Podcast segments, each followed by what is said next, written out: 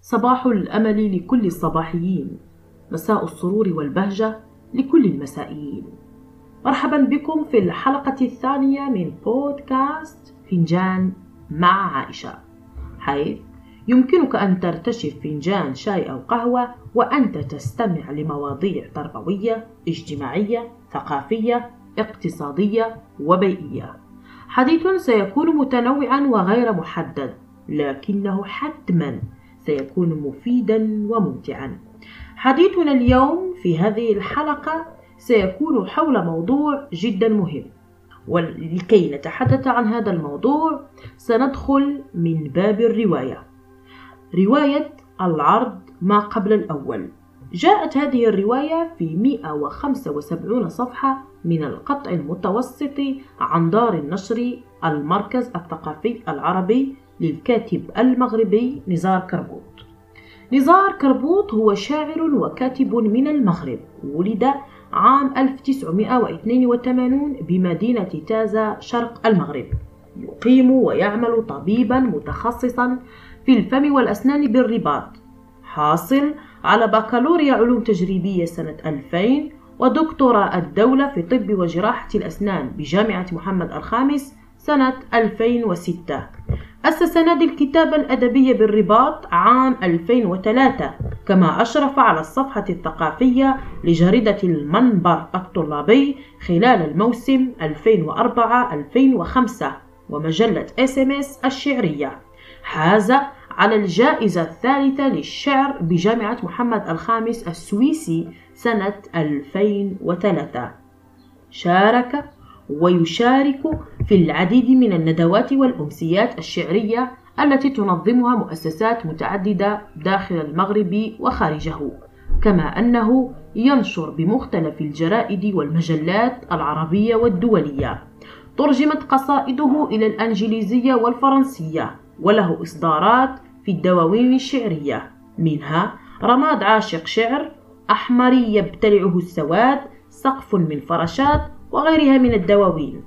صدر له أول عمل في جنس الرواية في بدايات 2020 وهي رواية العرض ما قبل الأول حيث استغرق ثلاث سنوات في الكتابة.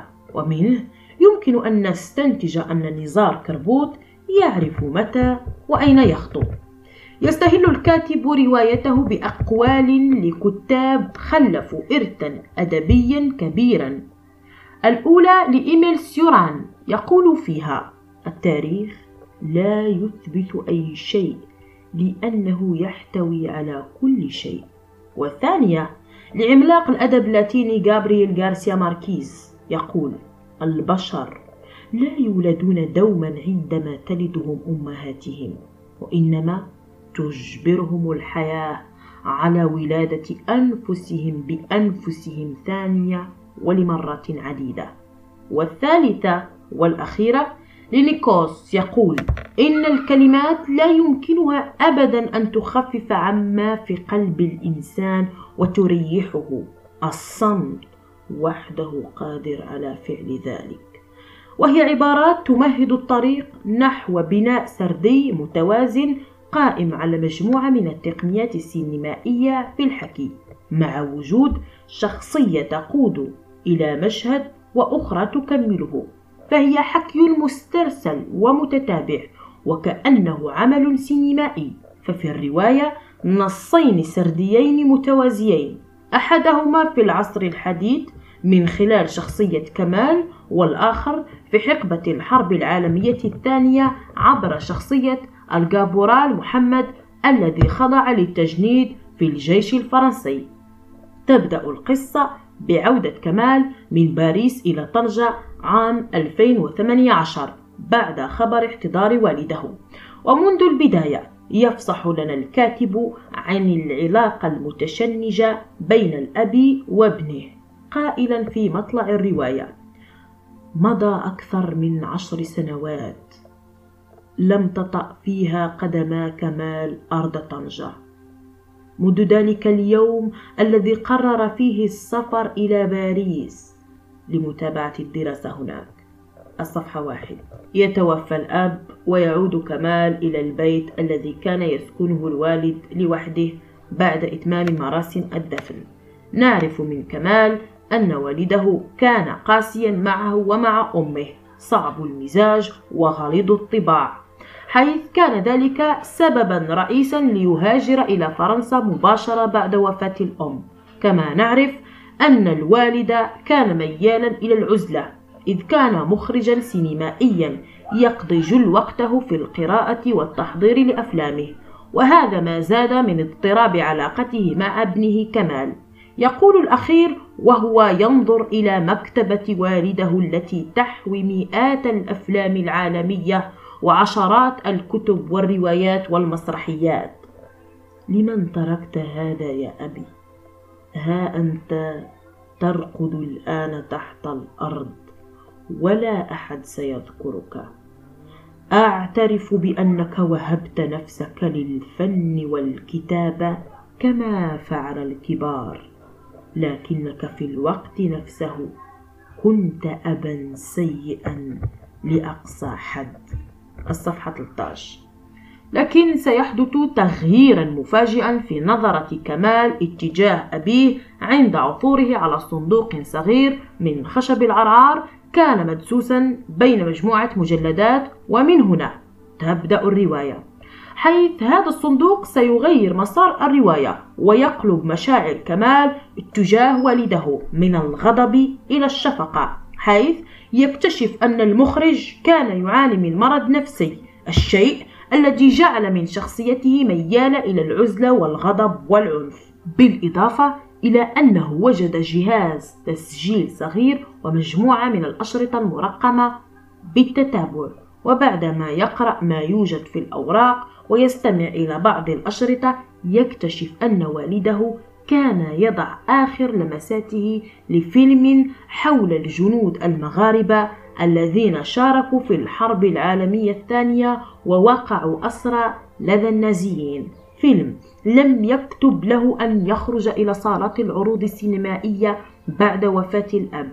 ومنه فالرواية كانت تتأرجح بين زمانين ومكانين مختلفين. تارة يضعنا الكاتب مع كمال في طنجة وتارة أخرى يسافر بنا إلى أجواء الحرب العالمية الثانية حيث نعرف قصة الجنود المغاربة الذين أقحموا في حرب ليست لهم فيها لا ناقة ولا جمل. يقصها لنا الكابورال محمد ابن ريتاسا يروي محمد الكابورال قصته منذ البداية بدءا بحياته البسيطة في الريف. قبل أن يقض مضجعه مقدم القرية ويرغمه على المشاركة في الحرب تحت لواء القوات الفرنسية مع أخيه وأصدقائه الذين ستبتلعهم الحرب. إلى أرض النزال التي لم تكن متكافئة بين فرنسا التي دفعت المغاربيين إلى الأمام بزاد ضعيف وسلاح بسيط والألمان بجبروتهم وسلاحهم وقنابلهم ووصولا عند نجاته من المعركة وأسره من طرف القوات النازية ثم فلاحه في الهرب بعد مسار طويل من العذاب وعودته إلى المغرب. في نهاية الرواية يعود بنا الكاتب إلى 2018 عند كمال حيث يعمل هذا الأخير بمساعدة الشاب عمر الذي كان يشتغل سابقا مع والده على إكمال الفيلم ويحرص على ذلك خاصة بعدما قرأ ما في الرسالة التي تركها له الوالد. رواية العرض ما قبل الأول هي عرض لمعاناة تجرعها مغاربة في حرب لم تكن تعنيهم في شيء. هي رواية عبارة عن محاكمة أخلاقية للتاريخ وذلك حال الكتابة محاربة النسيان. وهي رواية ضد العنف ضد الشر ضد الموت وضد الحرب. إذ يقول أحد الجنود المغاربة من ساحة الحرب الحرب أبشع شيء في الوجود. لست أدري لماذا يتقاتل هؤلاء البشر عديمو الرحمة. منذ وجد الإنسان على هذه الأرض وهو يفسد فيها ويفسك الدماء. اذا هذه كانت الرواية. هو موضوع جدا مهم موضوع حول الجنود المغاربة. الذين أقحموا في الحرب العالمية الثانية. طبعا هنالك مجموعة من القضايا دافع عليها الكاتب. أبرزها القضية الأولى أن العرض ما قبل الأول ليست رواية تاريخية رغم توفرها على خلفية تاريخية تستند إلى مجموعة من المعطيات والتقارير والدراسات والأبحاث التي تم الحصول عليها من أرشيف وزارة الدفاع الفرنسي وعن طريق الكتب التي صدرت في هذا الموضوع.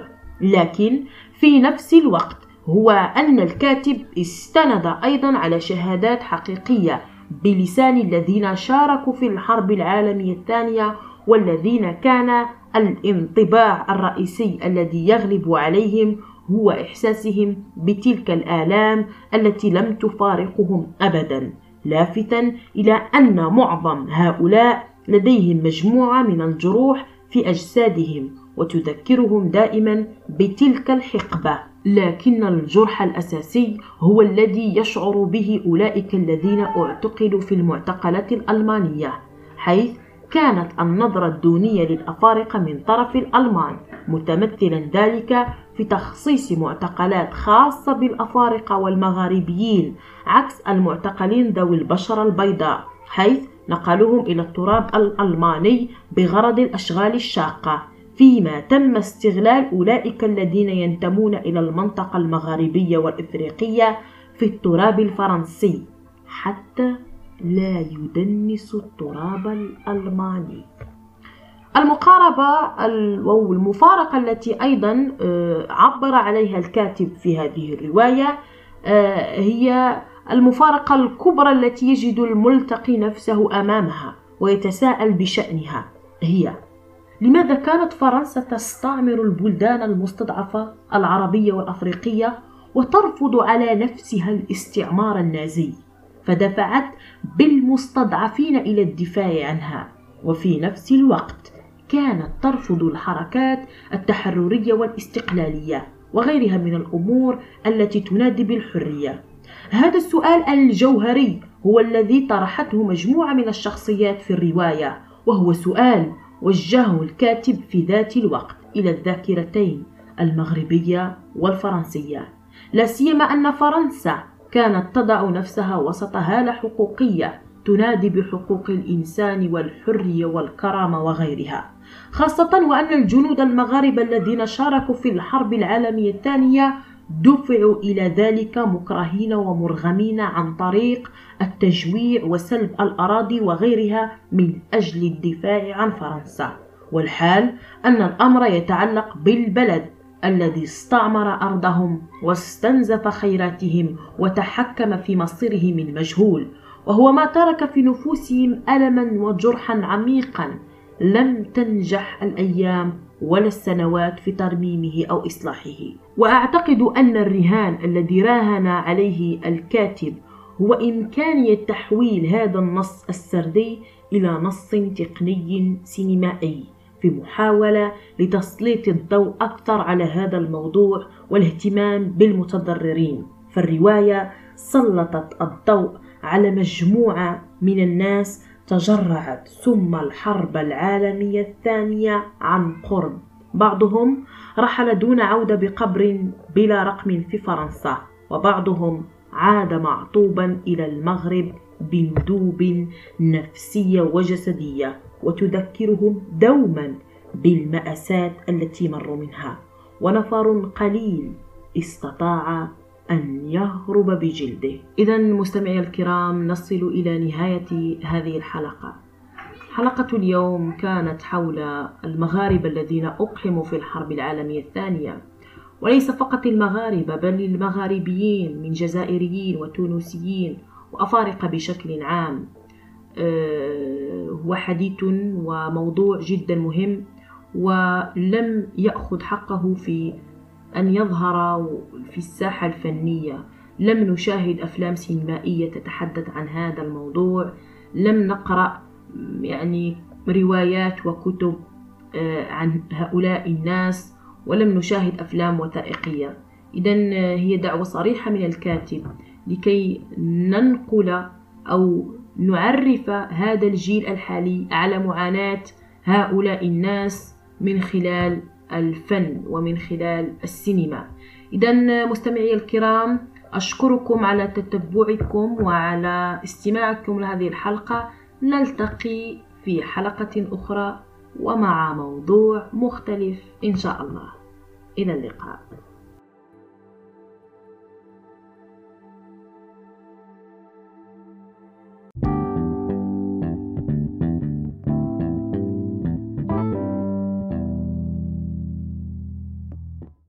لعنة الطفولة. عادت أمي من العمل وهي تولول كعادتها تشكو من آلام الظهر. حملت عنها الأكياس ثم عدت أغمس رأسي في التلفاز. أشاهد المسلسل التركي مع أخواتي الثلاثة قبل أن يأتي أخي ياسين. ويهد الشاش فوق رؤوسنا كما فعلها من قبل مع مذياع جارتنا حليمة أمي لم تسكت من الأنين وجعلت أختي زهرة تدلك لها رجليها العفنتين في الماء الساخن. ثم نطقت أين أباكم؟ ردت زهرة. لم نره منذ أن تخاصمتما البارحة فخرج. لمحتني أمي وأنا أبتسم لأني كنت متيقنا أنه لن يعود ثانية. قد كان دائما عندما يخرج يغلق الباب بعنف تاركا سيلا من الشتات لكن ليلة أمس أغلق الباب دون إصدار أي ضجيج إلى ما تبتسم انهض يا ابن الكلب ابحث عن الكلب الذي أنجبك. همت في الزقاق الضيق أنادي ولا من مجيب.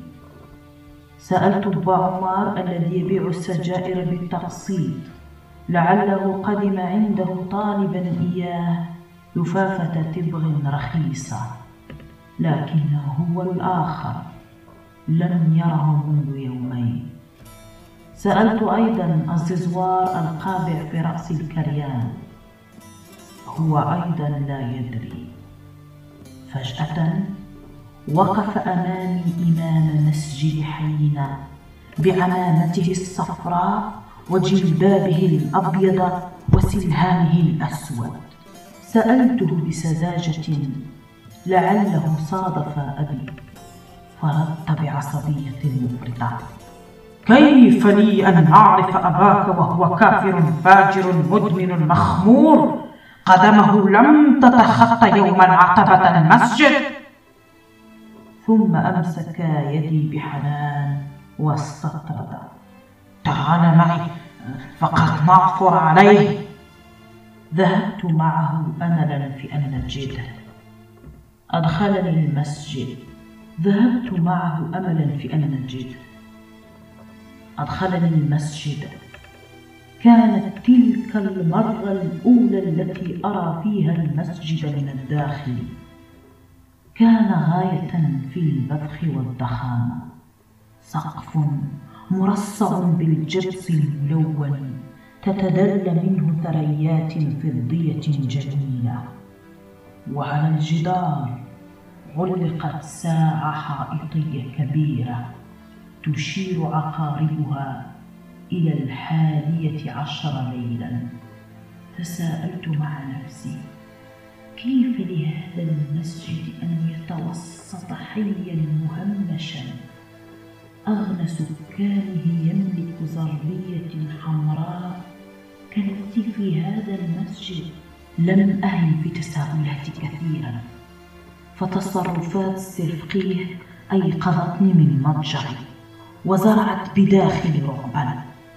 سأل عن إغلاق الباب ثم ركض نحوي وعلى وجهه ارتسمت ابتسامة ماكرة مرر بلطف مبالغ فيه يده الرخوة على رأسي ثم وجهي ووصولا عند أسفل صرتي شعرت بأنفاسه تقترب مني أكثر وأكثر. قرب وجهه إلى وجهي حتى لامستني لحيته الرأسة حاول أن يغرس ثغره في ثغري فدفعته إلى الوراء. توسلت إليه كثيرا بل وسقطت جاثما راكعا أقبل قدميه كجرو صغير لكنه كان كفور إسباني نائج. هربت من بين ذراعيه وأنا أصرخ لا أحد يسمع صراخي. سرعان ما ألقى علي القبض من جديد. أسقطني أرضا على وجهي وبسهولة مزق سروالي الرث. ورفع جلبابه إلى الأعلى عاضا على طرفه بأسنانه البارزة. أدخل شيئه الكبير في مؤخرتي وأمسك بعضوي الصغير حتى كادتا خصيتا تنفقعا وبعد أن أفرغ سائلا لزجا في مؤخرتي مرددا كلمات لم أفهم معناها. نهض من فوقي وهو يلهث ككلب عطشان تاه في الصحراء. انتظر حتى طلوع الفجر فقذف بي في الشارع. وما هي إلا دقائق معدودات. حتى سمعته يرفع الآذان كأن شيئا لم يقع وكأنه لم يجني على طفل لم يتجاوز الثامن ربيعا من عمره. دقائق قليلة عشت لعنتها لسنوات. ابن الكلب خاصمني مع ذاتي واجتث مني رجولتي وجعلني كالذبابة أرتطم بجدران روحي الصدئة كانت إهانة لم أنساها ولم أستطع تجاوزها رغم السنوات الطويلة التي مرت لأن العودة إلى الوراء مستحيلة. استحالة كاملة. لم أشعر أبدا بالحاجة للقفز من على جسر كما فعلها أبي. لكني أردت دوما أن أقفز خارج حياتي خارج جسدي. وبينما أنا واقف على الرصيف بعضلات مفتولة ولحية سوداء أنفث في سجارة الأنيقة أخرجني من ذكريات صوت زبون وقف بسيارته للتو أفينا الزين ثلاثمائة درهم مع ليلة ساخنة. تكفي؟ نعم. تكفي. وزيادة.